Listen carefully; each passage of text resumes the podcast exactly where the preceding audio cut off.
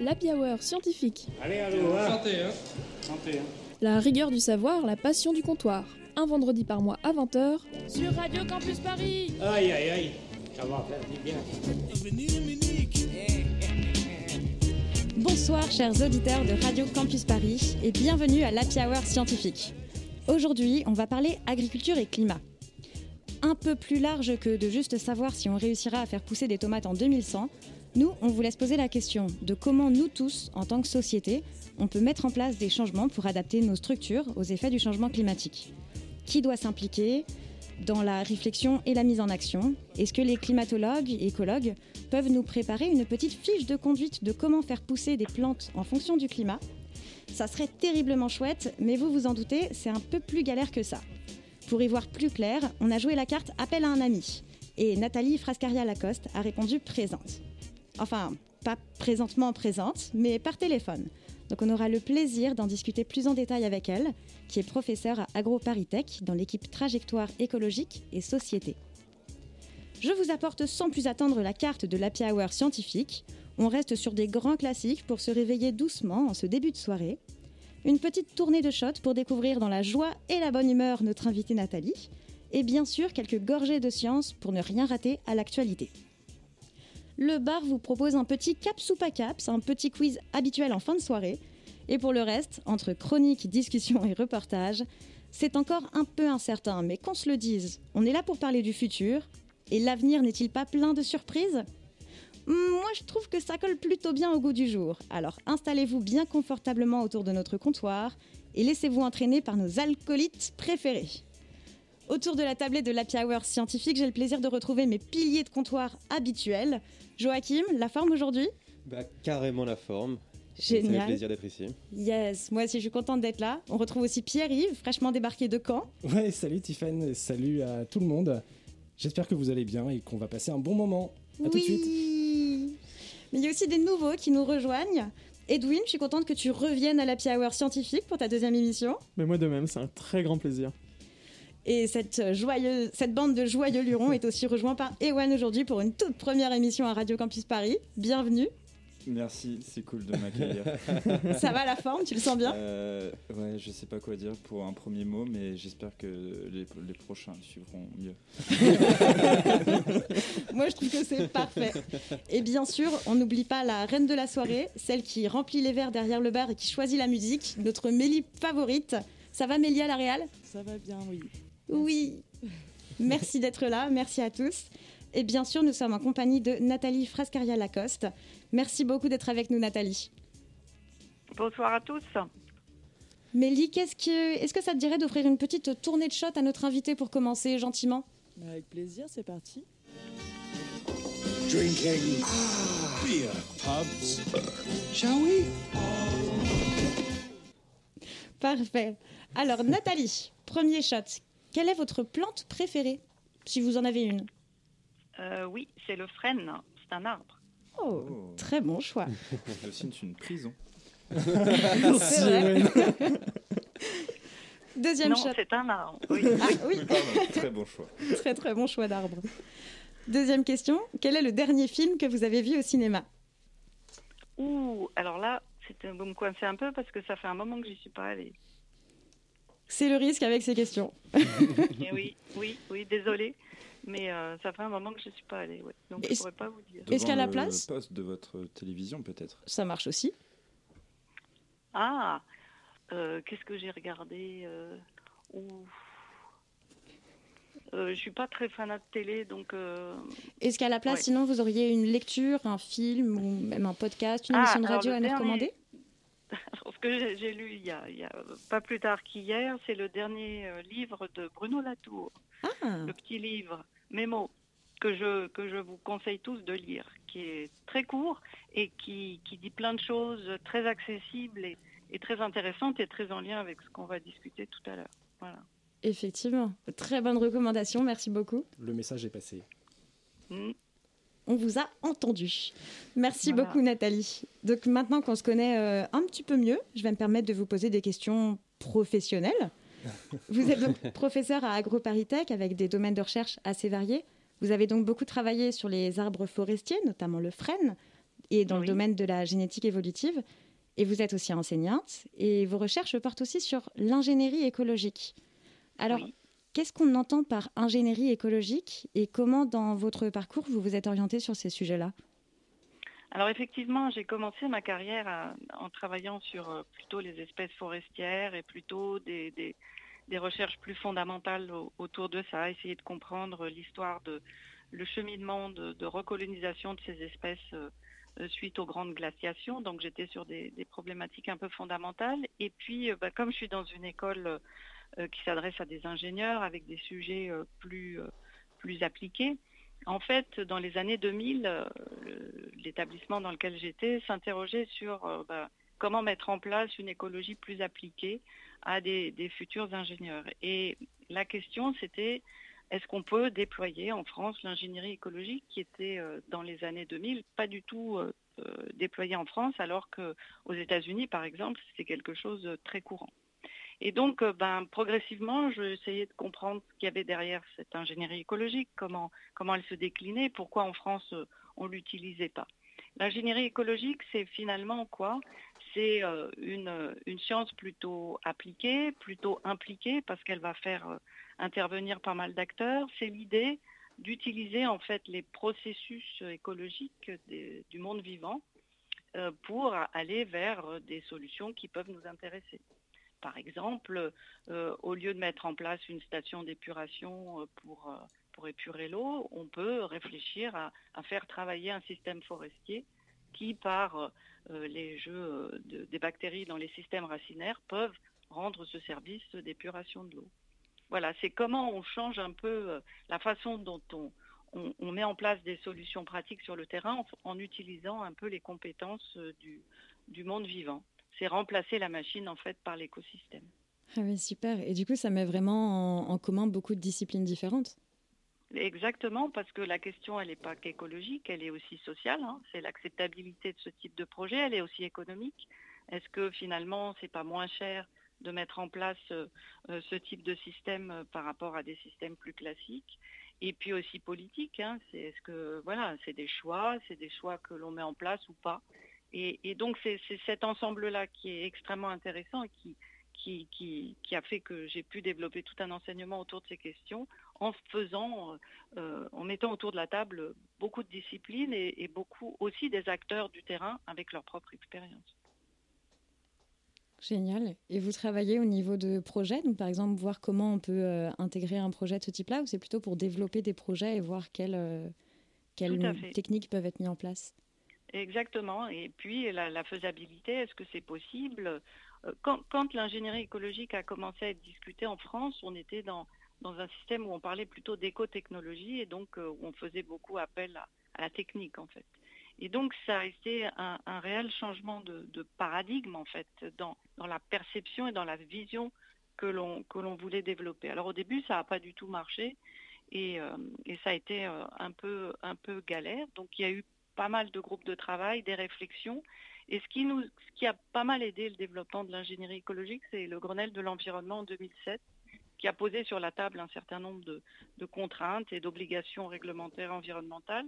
Et tout d'un coup, les acteurs se sont dit, ben, finalement, euh, est-ce qu'on ne pourrait pas euh, utiliser cette ingénierie écologique pour euh, répondre à, nos contraintes réglementaires et qui serait peut-être à moindre coût, puisqu'on investirait moins dans, des, infrastructures très lourdes. Et, ça a été un peu ça le facteur déclenchant. Mais derrière, euh, c'est l'arrivée de nouveaux métiers, de nouvelles pratiques. donc il a fallu réfléchir, construire sur les nouveaux métiers qui pouvaient être liés à ça, euh, à, aller vers de nouveaux acteurs, sensibiliser des acteurs. Et, il y a toute une filière qui s'est structurée et qui, aujourd'hui est en place et très active et, et, qui, euh, qui fonctionne bien sur, sur ça. Mais, mais vous voyez, toute cette histoire, elle a, elle a pris quelques années. Quoi. Parce qu'on est vraiment sur une position euh, à la fois pratico-pratique un peu différente, mais aussi philosophique. C'est-à-dire, c'est notre relation à, à, ce monde vivant, c'est lui faire confiance, c'est euh, accepter que finalement euh, une forêt peut rendre un service autant qu'une machine ou une station d'épuration. Et donc, euh, ben, c'est des changements de pratique. Exactement. Mais les, ces changements de pratique, on va en reparler très vite. Mais entre-temps, je vous propose de faire une petite pause actualité si ça convient à tout le monde. Et il me me semble qu'Edwin et Ewen nous ont préparé des petites gorgées de science remarquables. Tu m'offrirais une gorgée de cet excellent breuvage pour rincer tout ça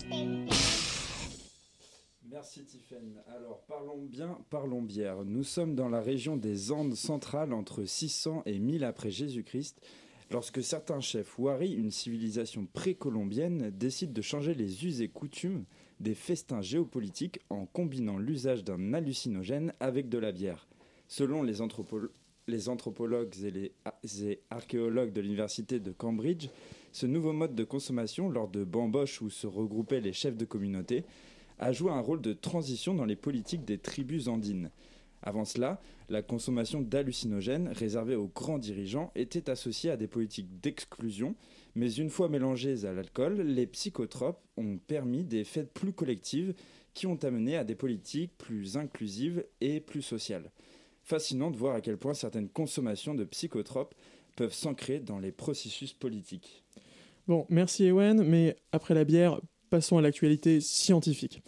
La sonde lunaire Chang'e 5, posée dans l'océan des tempêtes, a analysé le régolithe, la roche de surface de la Lune, et y a pour la première fois détecté des traces d'eau.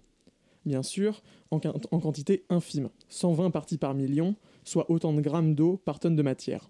Cette détection doit cependant être confirmée, car les auteurs de l'étude publiée dans Science Advances relèvent certains facteurs qui peuvent tromper les instruments de mesure, comme la présence d'hydroxyde de formule HO, un ion dont la composition est proche de celle de l'eau. Oh là là, c'est bien sérieux tout ça. C'est vraiment plus l'époque du bac à sable. En parlant de ça, la psychologie développementale, qui s'occupe d'étudier les jeunes enfants, n'a pas fini de nous faire grandir. Selon une étude récente publiée dans Nature, les bébés apprennent très tôt à utiliser des interactions distinctives pour catégoriser leurs relations. En observant deux personnes partager leur salive, en mangeant, en s'embrassant ou encore en partageant des ustensiles, les chercheurs ont remarqué que les bébés percevaient chez ces duos des relations fortes, caractérisées par un gros attachement, des obligations ou encore une réactivité mutuelle. Comme quoi, dès le plus jeune âge, nous sommes en capacité d'identifier des relations humaines étroites, tant au sein qu'à l'extérieur de la famille. Une actualité d'importance donc. Dans un autre registre, la NOAA, l'Agence américaine d'observation océanique et atmosphérique, attire l'attention sur un gaz à effet de serre souvent éclipsé par le CO2, le méthane. La concentration de ce gaz dans l'atmosphère atteint en effet des niveaux records, à hauteur de 1900 parties par milliard. Mais cela a cependant peu surpris les experts du climat qui déplorent le phénomène, puisque cette concentration augmente depuis le milieu des années 2000. Moins persistant dans l'atmosphère que le CO2, le méthane possède cependant un potentiel de réchauffement 28 fois supérieur à ce dernier. Très inquiétant. Vous le savez certainement, le 10 juin dernier, des chirurgiens du Maryland ont transplanté avec succès un cœur de porc génétiquement modifié à un patient de 57 ans souffrant de problèmes cardiaques. Cette fois-ci, ce sont des reins de cochon génétiquement modifiés qui ont été greffés pour la première fois à l'intérieur même du corps d'un patient en état de mort cérébrale. Les chirurgiens de, l'université d'Alabama à Birmingham se félicitent d'avoir pu faire fonctionner les organes après seulement 23 minutes, permettant à ceux-ci de produire de l'urine et d'être fonctionnels pendant près de 3 jours durant. Ce type de chirurgie apporte un énième espoir pour l'avenir de la xénotransplantation, en vue bien sûr de lutter contre la pénurie d'organes. Rappelons que malgré le succès clinique de telles opérations, des problématiques éthiques sont toujours débattues et sont loin, loin de faire consensus. Cher Edwin, cette actu scientifique était-elle à votre convenance? Allez, celle-là, je te la valide. Et une dernière pour la route. Dans une étude parue dans Nature Communication, une équipe internationale propose un nouveau moyen de lutte contre les insectes nuisibles. Il s'agit d'utiliser la technologie CRISPR-Cas9, un outil d'édition du code génétique, pour remplacer les mutations qui fournissent une résistance aux insecticides par des versions de ces gènes sans ces mutations. Pour le moment, cette approche a seulement été testée sur des drosophiles en laboratoire, mais les auteurs estiment que cela pourrait devenir un véritable outil de lutte contre les insectes, en particulier ce vecteur de maladie. Et, pour faire le lien avec notre sujet du jour, pourquoi pas en agriculture Eh ben dis donc, merci les gars Il s'en passe des choses dans la science hein. Ah, je crois que c'est l'heure d'un petit changement de fût. Je vous propose donc de repartir dans le vif du sujet juste après une petite pause musicale.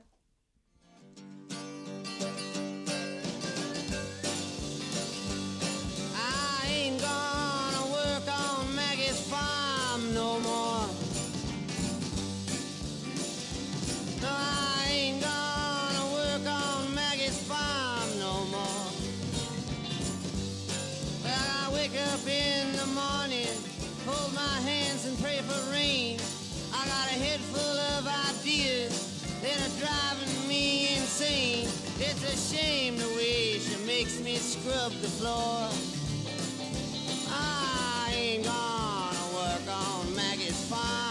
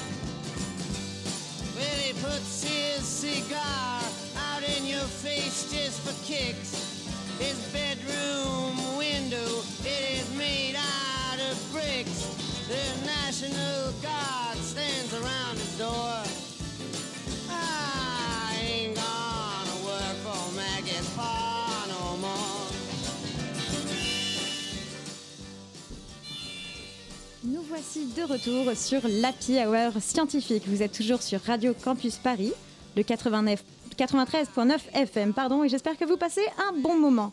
Nous sommes toujours en compagnie de Nathalie Frascaria-Lacoste. Et Joachim, tu voulais nous parler de quelque chose sur l'actualité, non? Et tout à fait. Aujourd'hui, je vais vous conter l'histoire de la betterave à sucre. Ouh. Alors, pourquoi la betterave? Vous allez vite comprendre.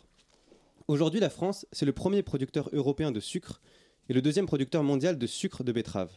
Le pays, c'est donc un acteur majeur à une échelle mondiale du commerce du sucre. Eh bien, figurez-vous qu'en 2020, moins de 0,5% des betteraves sucrières françaises étaient cultivées en agriculture biologique.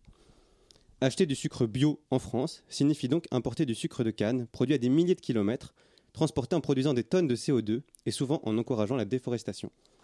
Mais pourquoi la betterave française ne prend-elle pas du bio?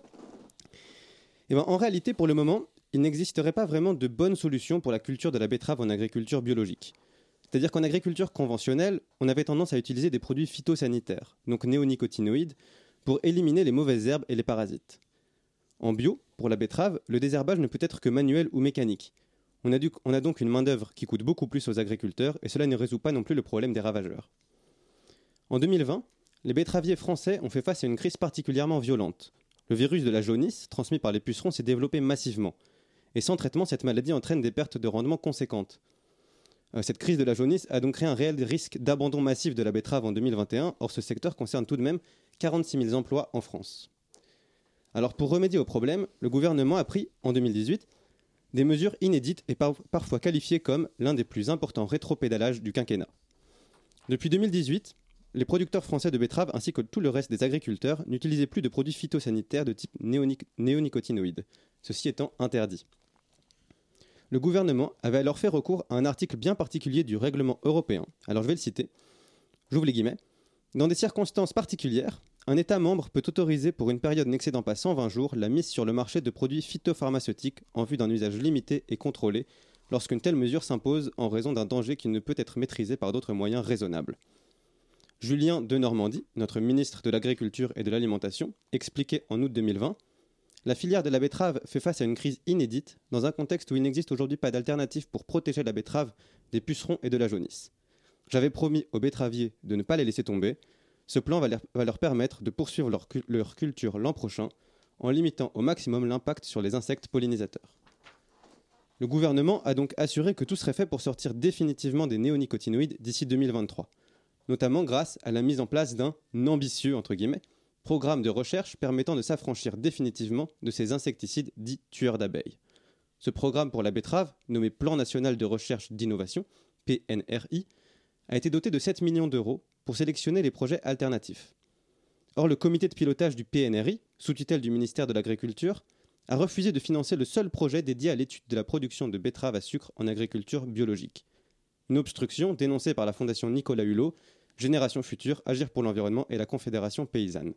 Ce projet demandait pourtant un budget de 330 000 euros sur trois ans. Pour Sabrine Bonneau de l'Institut technique de l'agriculture biologique, c'était une somme minime au regard de l'enveloppe globale du PNRI et surtout au regard des enjeux pour la recherche d'alternatives agronomiques à laquelle ce, projet se proposait de contribuer. Alors plus qu'une mauvaise nouvelle pour les abeilles, c'est un problème d'environnement global. Dès qu'on utilise ce pesticide, on en met largement partout, et dans le cas de la dérogation betterave, c'est toute une région qui est traitée du sud de Paris jusqu'à la Picardie. Jean-Marc Bonmartin, chercheur au CNRS et spécialiste des néonicotinoïdes, avertit. Si on donne une dérogation aux betteraviers, les, cul- les cultivateurs de maïs, les céréaliers aussi vont en demander une. Et si on ouvre la porte, les néonicotinoïdes vont revenir en force. La biodiversité n'aura pas eu trois mois pour récupérer, alors que tous les articles scientifiques sont catastrophés de la vitesse à laquelle la biodiversité dégringole. Alors, Joachim, en fait, pourquoi tu nous en parles aujourd'hui? Bah, c'est une très bonne question. On dirait presque que tu l'avais préparée. C'est fou. Eh ben, en début de cette année 2022, la filière française de la betterave demeure économiquement fragile selon le gouvernement. Et pour une nouvelle, et le- et une nouvelle prolongation de la dérogation néonicotinoïde est en passe d'être décidée. Pourtant, quand 23% des tests étaient positifs à la jaunisse en 2020, il n'était que moins de 1% fin 2021. Et puis, malgré les traitements phytosanitaires l'an passé, les rendements sont restés plutôt faibles. En réalité, la filière, betteravier, de la betterave française s'est retrouvée surtout en compétition face à des géants mondiaux brésiliens et indiens, l'obligeant à casser ses prix. Et puis le fond du problème ne pourrait pas du tout être écologique ou agronomique, mais bien économique. Depuis 1968, des quotas limitaient la production du sucre au sein de l'Union européenne, et depuis 2017, ces quotas ont été supprimés. La, cons- la conséquence directe a été une surproduction et un effondrement du marché. Et ce n'est probablement pas les pesticides qui régleront ce problème, comme quoi les lobbies agrochimiques ne sont pas prêts de lâcher l'affaire. Alors, comment sortir définitivement et durablement des néonicotinoïdes? La question reste ouverte, la réponse prend son temps. Oh, belle conclusion. La punchline. La question reste effectivement ouverte. Comment, comment on fait pour mettre en action, pour, euh, pour concrètement agir, enfin faire des transitions, mettre en place en fait ces choses-là euh, Nathalie, peut-être que vous auriez une, euh, une idée, quelque chose à nous dire là-dessus? Oui, bien sûr. Merci pour cet exposé extrêmement exhaustif et, euh, enfin, je trouve très intéressant dans, votre analyse.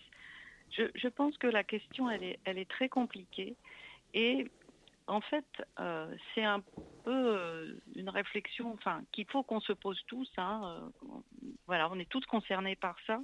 On est sur une euh, problématique très complexe.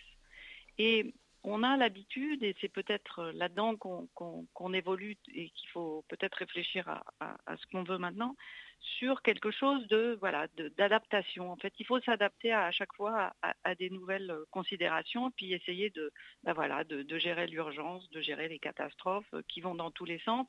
Et voilà, on a des gens qui sont contents, des, autres qui sont pas contents, et, on est dans une vision très technologique à chaque fois. En fait, à aucun moment on essaye de réfléchir à, des questions plus d'atténuation, de... et puis finalement, qu'est-ce qu'on veut, finalement, toute notre société euh, dans son ensemble.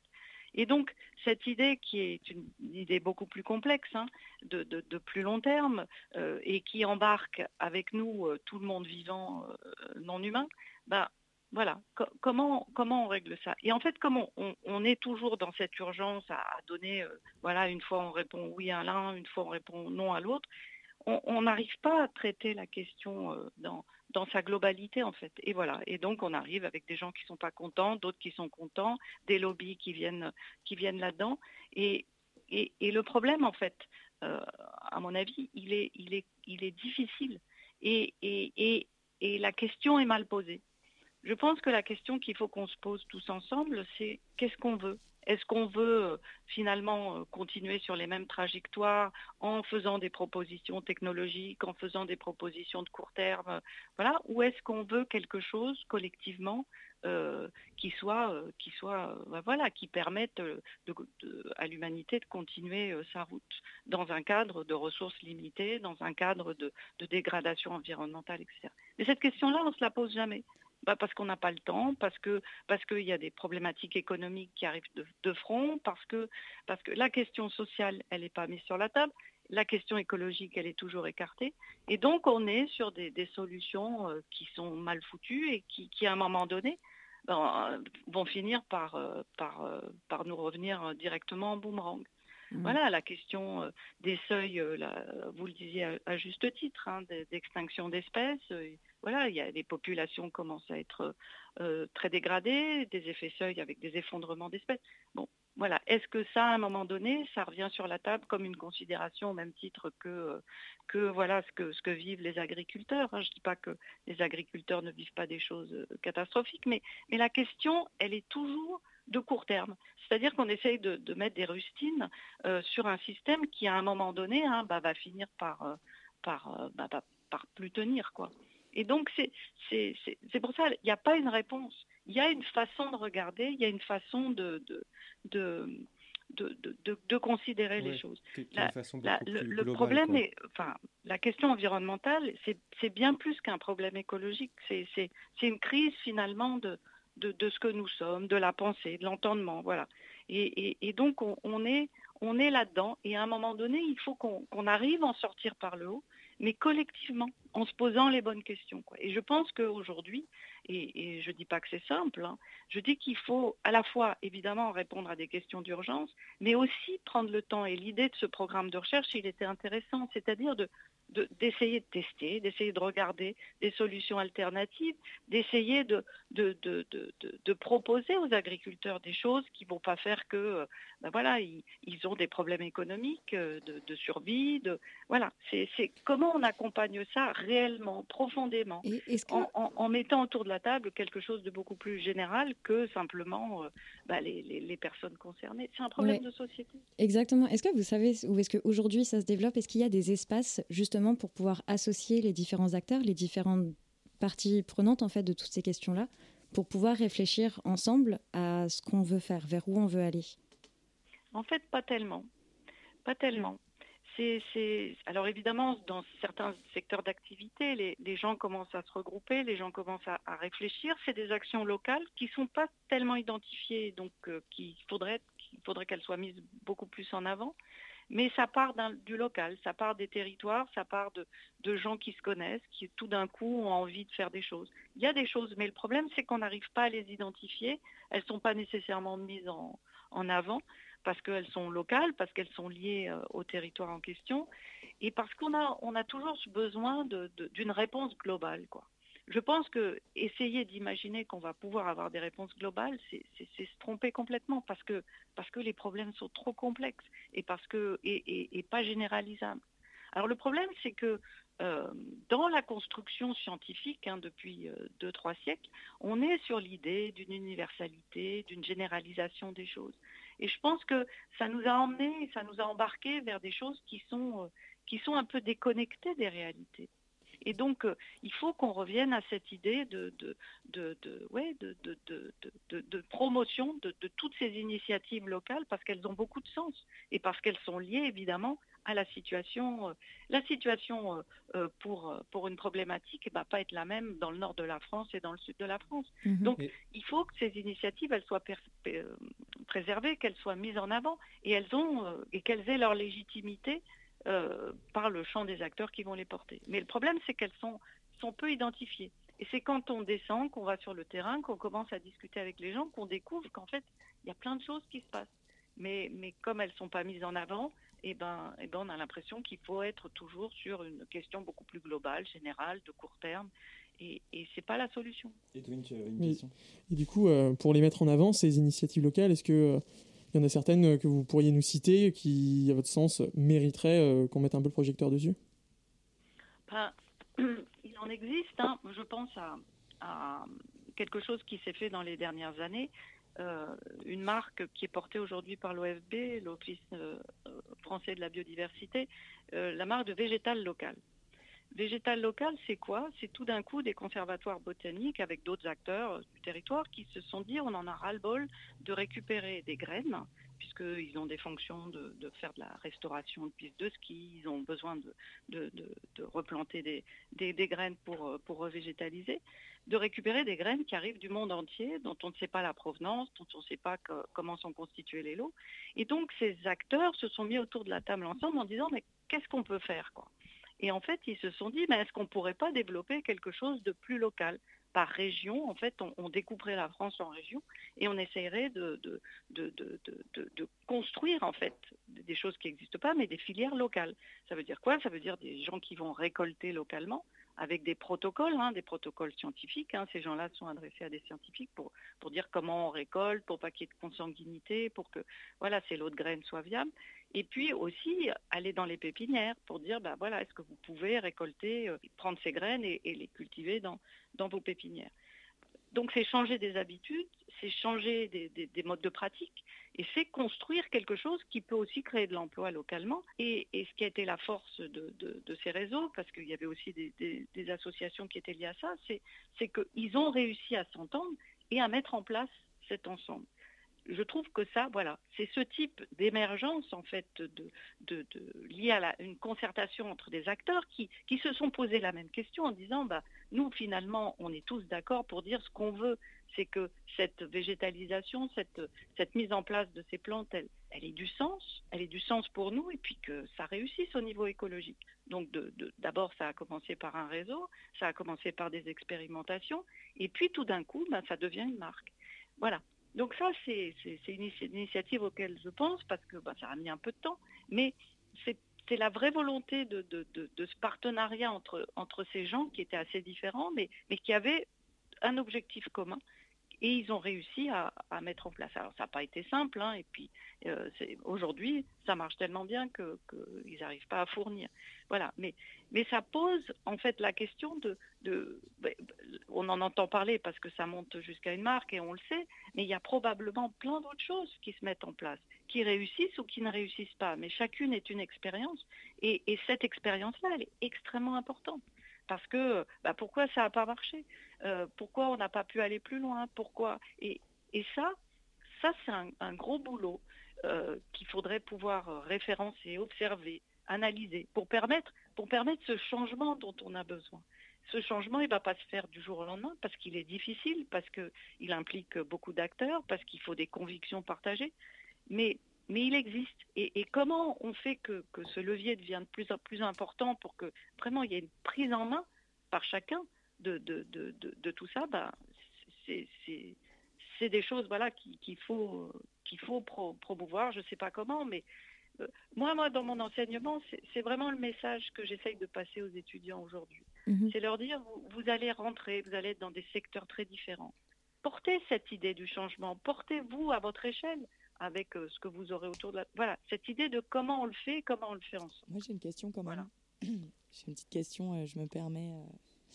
Euh, un des gros problèmes aussi quand même qu'on voit avec tous les problèmes, enfin avec toute l'agriculture et tout, c'est que les lobbies ils mettent quand même une pression euh, extrêmement violente à toute initiative qui réfute un petit peu ce qui va dans leur sens. Et souvent les agriculteurs, ça reste quand même aussi voilà, des chefs d'entreprise qui dépendent un peu de, ces lobbies-là sur pas mal de, points, notamment sur les produits phytosanitaires. Et, on en vient à une question politique. Et moi, je me disais comment faire pour résister à la pression des lobbies qui est euh, vraiment euh, plus forte que tous les autres. L'agroalimentaire, c'est énorme. Tout à fait. C'est des rapports de force. C'est tout à fait une question politique. C'est des rapports de force.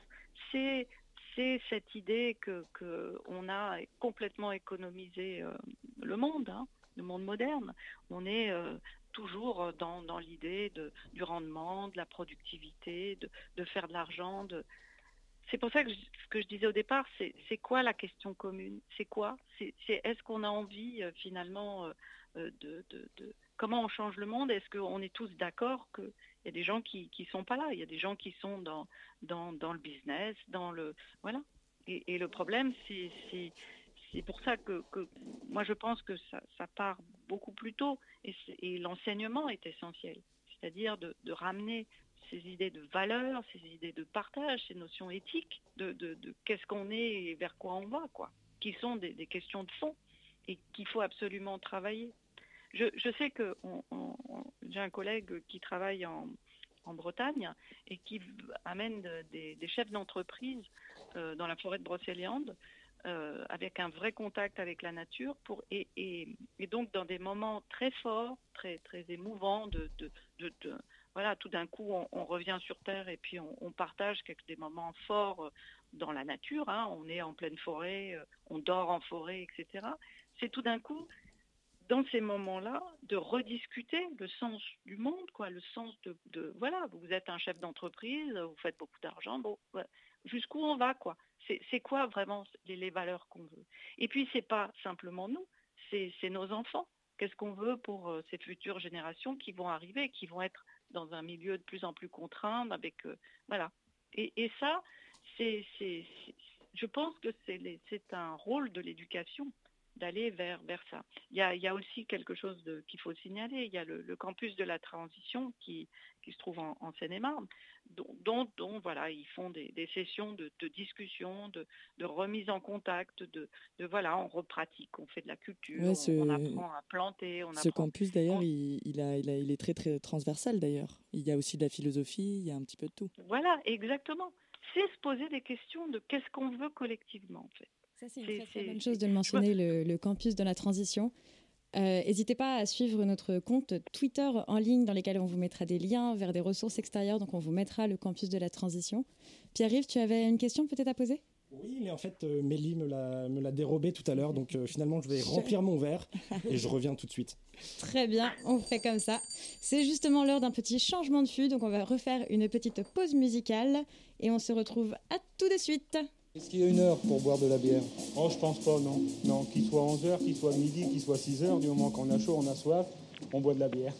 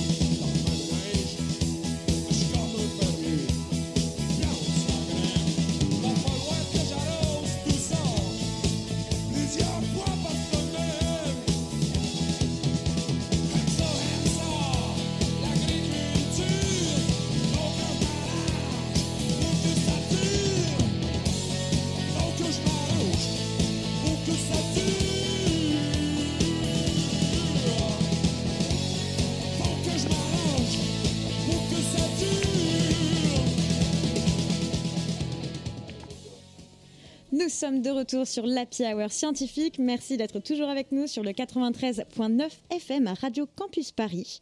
Vous venez d'écouter Corbeau, l'agriculture. Peut-être. Peut-être. Pas tout à fait sûr, mais. La Réal nous fait signe que c'était bien ça. C'est parfait. Blind test. Nathalie, on discutait, on discutait donc un petit peu plus tôt de comment mettre en place des actions pour la transition écologique et vers quelle transition on veut aller, comment on veut réfléchir ensemble à tout ça. Donc vous, vous êtes aussi allé sur le terrain pour rencontrer des personnes du secteur forestier et voir comment ils, vivent en fait toutes ces questions-là, comment ils prennent en compte ces questions-là.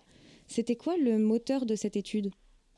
En fait, euh, c'est l'objet d'une thèse de Timothée Foucret, qui, est un, de mes, étudiants. Donc, euh, c'était une thèse qu'on avait dirigée avec un collègue économiste, euh, Michel Trometer, de, l'INRAE. Et, l'idée de la question qu'on s'était posée au départ, c'était euh, bah, probablement que les forestiers, ça fait un certain temps qu'ils disent que le changement climatique va arriver, la, responsabilité de qu'est-ce qu'on va planter pour les générations suivantes. Donc, euh, on s'était dit, ben, et puis il y a eu les tempêtes, hein, et dans lesquelles, euh, voilà, euh, il y a eu be- beaucoup de dégâts. On s'était dit probablement que les, forestiers auraient une, des éléments de réponse et probablement des idées de, mise en place d'actions sur le terrain.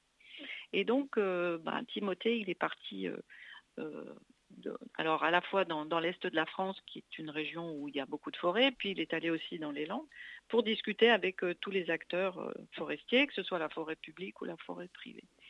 Ce qui a été très intéressant après ce, ce- ce long cheminement du terrain et de, de nombreux entretiens, c'était de se rendre compte qu'il n'y avait pas d'idée, en fait. Pas d'idée, il y avait des solutions un peu techniques, voilà, de, de court terme ou, ou des solutions, euh, voilà, de, de- de- des préconisations, mais, mais euh, pas plus que ça, quoi. Et donc, euh, on, on s'est dit que peut-être que ça serait intéressant euh, d'essayer de mettre en place euh, des, des- des discussions collectives avec tout- toutes ces personnes concernées pour essayer de voir s'il y avait des choses qui pouvaient émerger. Et donc, en fait, Timothée a, a construit un, un jeu de rôle, Foster Forest, dans lequel euh, il euh, mettait une représentation d'un territoire avec euh, des actions euh, classiques euh, en foresterie, hein, de, plantation, de coupe de bois, etc., pour mettre les, acteurs autour de la table dans une position d'action par rapport à, un quotidien euh, dont ils, avaient l'habitude. Et de partie en partie, en fait, ce qu'il a proposé et qui était vraiment très pertinent, c'était de forcer le climat et de dire, ben voilà, euh, une partie c'était 10 ans, au bout de 10 ans, qu'est-ce qui se passe? Et ben voilà, il y a une forêt qui brûle ou il y a une forêt qui va mal.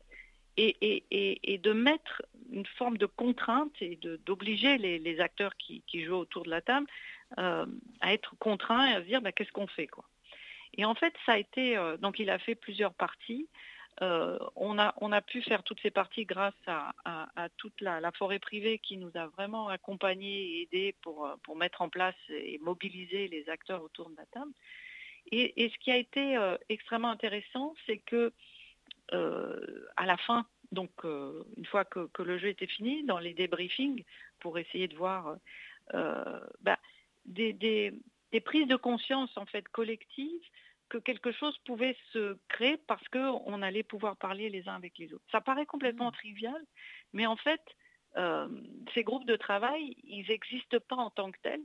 Et, et- et par le biais de ce jeu, ça a permis de, de- de- de- de proposer à la fois des choses qui, qui ont été reprises ou pas reprises par les forestiers, mais surtout d'enclencher une prise de conscience collective du fait de l'importance de se mettre autour de la table. Et en fait, ce jeu, il a été repris par, euh, par les collègues de, de la forêt privée. Euh, Timothée, il a eu un prix euh, et, et pour sa thèse. Et, et en fait, ça a été un peu le déclencheur de quelque chose à faire. Je ne sais pas Alors, si vous ça avez paraît euh, Nathalie, je ne sais Oui. pas si vous avez entendu euh, Ah Pierre-Yves entendu. Ah, qui demandait où est-ce qu'on peut se procurer ce jeu. Alors, Foster Forest, euh, je pense qu'il y a un site, je pourrais vous le donner, Uh-huh. euh, sur lequel vous pouvez, euh, vous pouvez cliquer. Et, et donc, je pense qu'il est tout à fait ouvert. Et euh, je vous donnerai le, le- Ouais, on, on pourra retrouver ça sur nos Twitter et Instagram alors. Excellent. Et est-ce que euh, avec euh, alors avec euh, ce jeu de rôle et ce- cette thèse plus, plus globalement, il y, a- il y a des choses, vous, vous avez vu euh, des évolutions dans les pratiques forestières, euh, alors pas que là à très court terme, mais euh, est-ce qu'on fait encore euh, comme quand, quand on a replanté la forêt des Landes à mettre des pins partout, euh, à espacer de 15 mètres à chaque fois, ou est-ce que ça, ça a quand même un peu en, évolué fait, en fait, il y, a- il y a des propositions qui sont faites, mais c'est des propositions qui sont techniques, c'est-à-dire de pratiques de coupe ou de voilà. Il n'y a, a pas une réflexion conjointe, collective de qu'est-ce qu'on a envie. Alors, vous allez me dire, ça pourrait venir du, du ministère de, de- de la- l'Agriculture, par exemple, ou du Mhm. ministère de l'Écologie. Oui, En fait, ces initiatives, elles n'existent pas. Et donc, l'idée maintenant, euh, c'est de cette mise en place collective de, travail euh, des uns avec les autres, parce que parce qu'il y a quand même des pratiques, parce qu'il y a quand même des gens qui ont plein d'idées. Mhm. Mais c'est de les mettre de façon euh, beaucoup plus collective et d'essayer d'aller ensemble vers des scénarios pour demain. A les forestiers, ce qu'ils disent, et, on les comprend, hein, c'est l'angoisse du lendemain, c'est euh, la ressource, c'est des moyens. C'est des moyens pour faire autre chose. Eux, ils disent, ben voilà, nous, on, on vit au jour le jour, on, on essaye de se maintenir, euh, on a des, des attaques de, de, de- de différents types de parasites, d'insectes, on est dans, dans un quotidien difficile, quoi. Et donc, prendre de la distance, prendre du, du recul pour essayer de faire quelque chose de, voilà, qui concerne les forêts de demain, pour nous, c'est difficile. Ouais. Pas qu'on n'a pas d'idée, c'est que c'est difficile. Et donc, l'idée, c'est cette mise en commun d'une forêt privée, parce qu'il y a beaucoup de propriétaires forestiers qui se posent plein de questions, et aussi de, cette forêt euh, euh, publique, hein, euh, qui, est, c'est l'Office national des forêts, c'est comment on réunit toutes ces compétences, ces visions, cette façon de... Et c'est pour ça je, je- trouve que cet exemple de, de la thèse de Timothée, elle est in- intéressante parce qu'elle montre à quel point on a besoin de ce travail collectif et à quel point il n'est pas organisé. Ouais, on est sur des, donc, sur alors, des réactions d'urgence. moi, je vous donne on- cet on exemple. on a fait un tout petit travail, nous.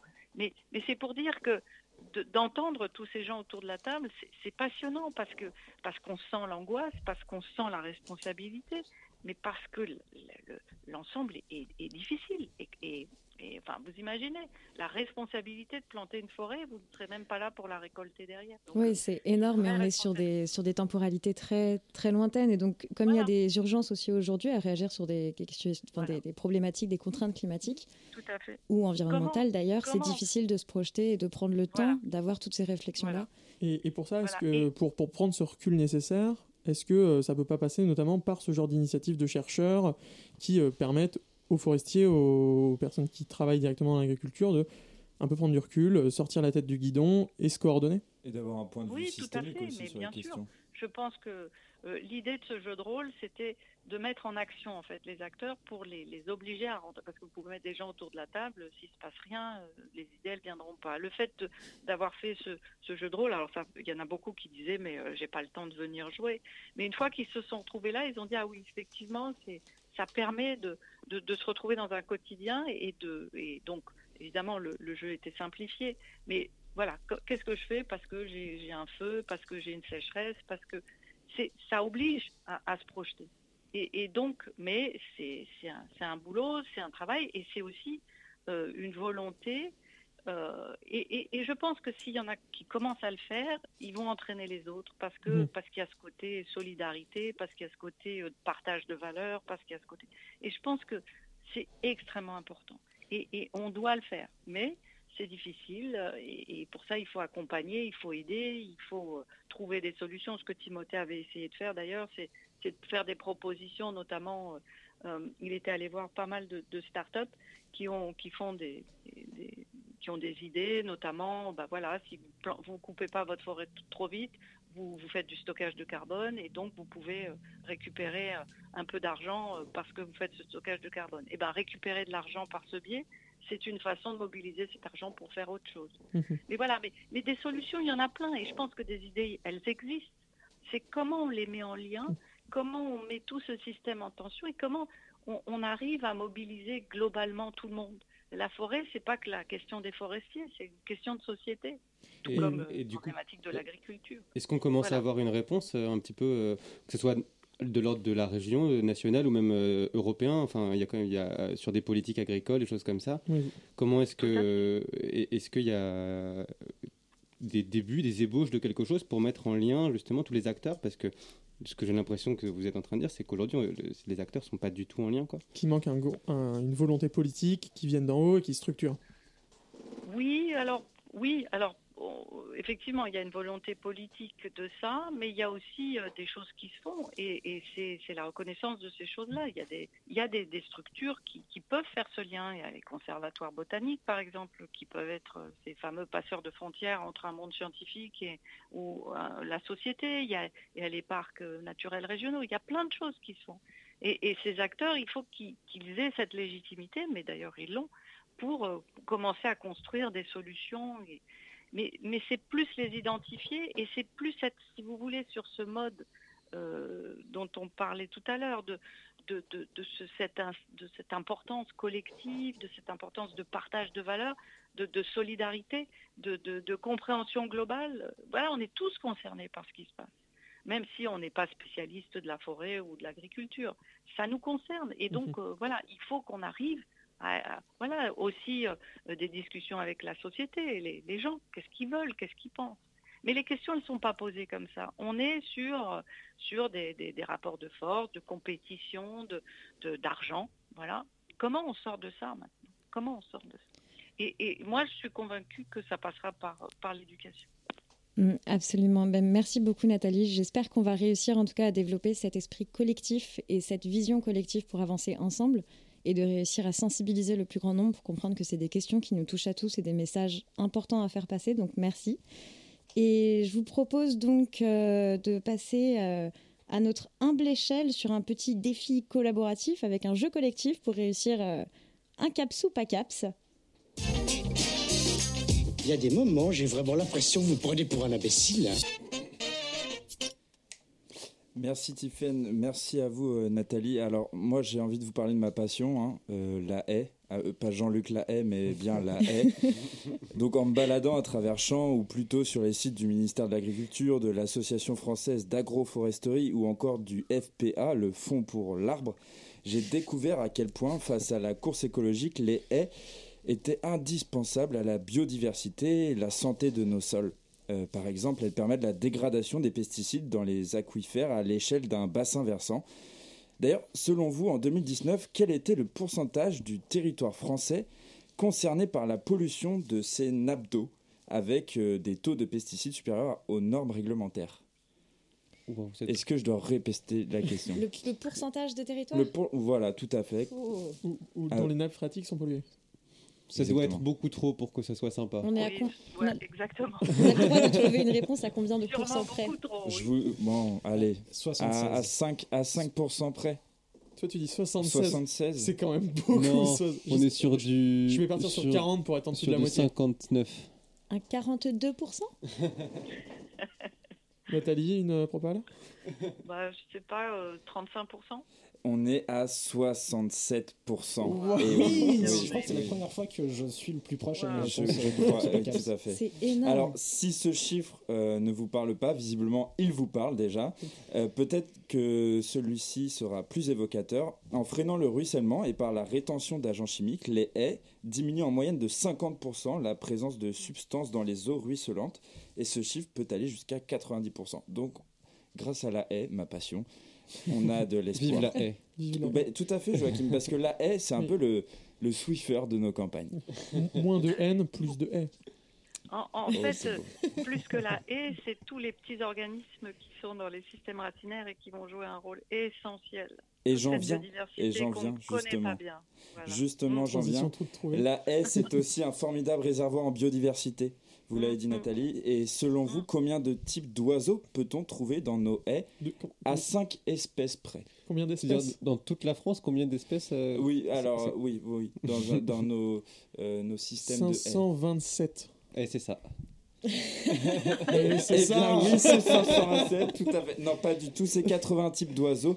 On peut aussi, Ok, on ouais, peut c'est tous aussi trouver jusqu'à 35 espèces de mammifères, 100 espèces d'insectes, 600 espèces végétales, 60 espèces d'araignées, 14 espèces de reptiles et batraciens et 4500 espèces de ballons de football Respire, crevés, respire, respire, perdus respire. au printemps et réapparus à l'automne. Tu viens de me niquer ma blague. hein. Je suis là pour ça, t'inquiète. Merci. 80% de la biodiversité d'une haie se trouve dans le premier mètre de hauteur. Et c'est aussi cette partie, cette, euh, ce début, qui est subit le plus la dégradation. D'après vous, à combien de pourcents on estime la capacité d'accueil de nos haies en France? Ça veut dire quoi? C'est-à-dire, si nos haies, euh, sur une capacité euh, optimale de 100%, aujourd'hui, nos haies sont Ah, capables que d'accueillir... comme- comme elles sont un peu dégradées, elles peuvent accueillir Tout moins à que- fait, tout à fait, Ah. tout à fait. Je dirais quand même euh, un, un seuil assez haut, euh, Ouais, peut-être je dirais- 87. Non, vous êtes trop Moi, optimiste. je suis à 75, mais je suis dans la même réflexion. C'est 42. Eh bien, ouais, je Toujours crois 42. que Joachim se rapproche, effectivement. On est à 20%. En clair, Ah la vache Ouais, ouais, nos Oh, haies ne vont pas bien. Ouais, ouais, ouais. C'est un peu catastrophique. En clair, si nos végétations étaient des hôtels, les haies, ça serait un peu les F1 de nos- la végétation. Pas les F1, c'est les pires. C'est- c'est- Ben voilà, justement. Ouais. Juste- Les haies, ce sont aussi la restitution des eaux des sols et une évapotranspiration qui permet de réguler les microclimats et de garantir des rendements de parcelles, même en période de sécheresse. Donc ça peut être quand même très intéressant. D'ailleurs, savez-vous combien de linéaires de haies avons-nous en France? Et là, je vous laisse à 20, 20 000 km près. Il y a plein de mots que tu utilises que je comprends pas. Comme Combien il y a de kilomètres de Émilie La question, c'est combien il y a de kilomètres de haies Combien de... Oui, le linéaire de haies, c'est... euh, mais je vois que tu as un vocabulaire pointu, il n'y a pas de souci. hein. Et 350 comme je t'ai 000. dit, la haie, c'est une passion avant d'être mon métier. 350 000 euh, kilomètres de haies en France. 350 000, c'est intéressant comme chiffre. Oh, J'ai rien à dire. un million. Euh, Un million, un million. On passe le million. Qui dit plus Qui dit plus? Je pense que si vous coupez la poire en deux, vous êtes pas mal. À 700 000 peut-être, quelque chose comme ça. Eh bien, c'est 750 000 km de Ah, haies. on avait dit à 20 000 près, donc c'est perdu. C'est perdu, Est-ce que tout à fait. est-ce que tu as comparé avec euh, le nombre de kilomètres d'autoroute qu'on a dans le pays? Non, mon chat. Par contre, j'ai fait le nombre de fois où on peut faire le tour de la Terre, ce qui fait euh, bah, 19 fois le tour de la Terre avec euh, les haies. haies de France. On devrait faire ça, je pense. Ouais, Mhm. franchement, je trouve que c'est pas mal. hein. Et euh, ça nous ferait faire le tour du monde euh, bah, 19 fois. Et euh, ces haies, donc 750 km de haies, sont un précieux héritage qui a survécu finalement au remembrement, hein, ces parcelles morcelées, réhabilitées pour l'agriculture. Et elles sont présentes sur 80% du territoire agricole français. Autant de haies qu'il faudrait malheureusement restaurer d'ici 2050, en plus de planter 25 000 arbres chaque année selon les scénarios prospectifs de l'association AFTER 2050, dans le but de, soutenir pardon, notamment une alimentation pour tous. Autant vous dire que c'est déjà une course contre la montre, ou plutôt un 750 000 km haies. Oh Bravo. Je vais prévoir euh, petite virgule pour ça. Très très beau. Ah bah ça tombe bien, c'est la fin de l'émission. Effectivement, entendez-vous cette petite Eh musique oui. Merci beaucoup Ewan pour le Caps Super Caps. On arrive donc effectivement à la fin de cette émission. J'espère que vous, avez- que vous avez passé un agréable moment en notre compagnie. Nathalie Frascaria-Lacotte, encore merci d'avoir été avec nous. Vous Ben, pouvez- merci à vous. Merci à vous. Merci Nathalie. Merci beaucoup. Merci beaucoup. Vous pouvez retrouver cette émission sur le site de Radio Campus Paris et les sources et liens pour en savoir plus sur le Twitter de l'émission HH Scientifique. Vous pouvez aussi nous retrouver sur Instagram et tout ce que vous voulez. Et on vous retrouve le mois prochain pour une nouvelle émission. Merci à tous et merci de nous avoir écoutés. Merci. Merci, salut à tous. Santé. messieurs, hein. à, à- à la prochaine. Et au revoir. Et puis, foi, bon retour. Hein. Au revoir, messieurs.